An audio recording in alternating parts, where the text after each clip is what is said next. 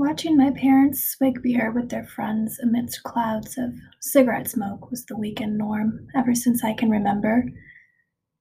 Us kids strained to hear films drowned out by classic rock as our parents played cards and bullshitted.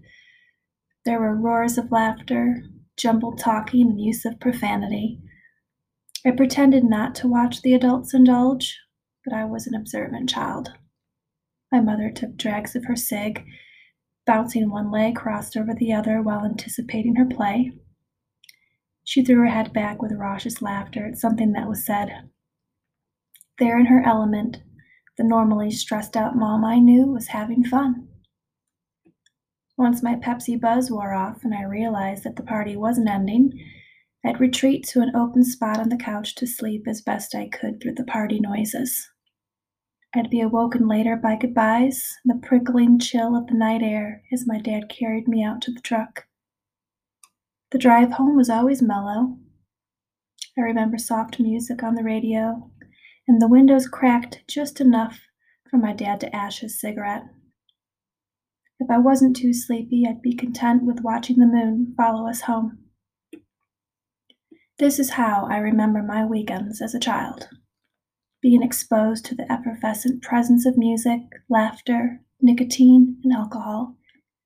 Somehow it all seemed to intertwine in a decadent way, and soon it would strike me as a sort of rite of passage. The first time I drank alcohol was at 14 years old when my parents took me to a party in the Stakes.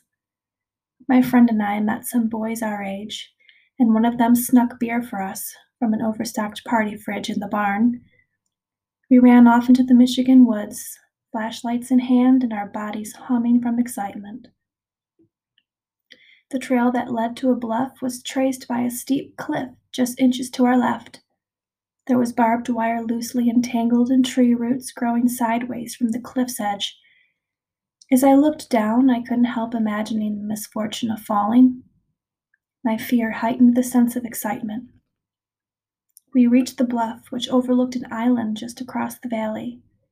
The island was diverse with woodland so tall and thick that moonlight couldn't seep through it.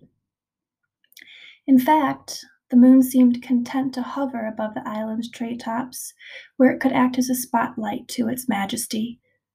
No one had set foot there in a long time.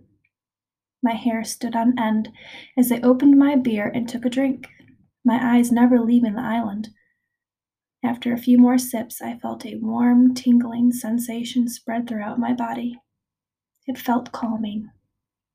I began to ponder the sort of creatures calling that island home as I drank the rest of my beer. The whole experience felt primal.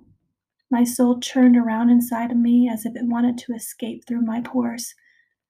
Looking back on this moment now, I know that these feelings could have been achieved without alcohol.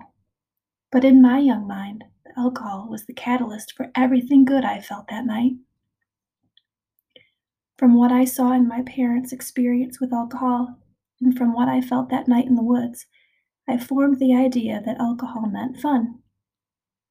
Little did I know what was to come.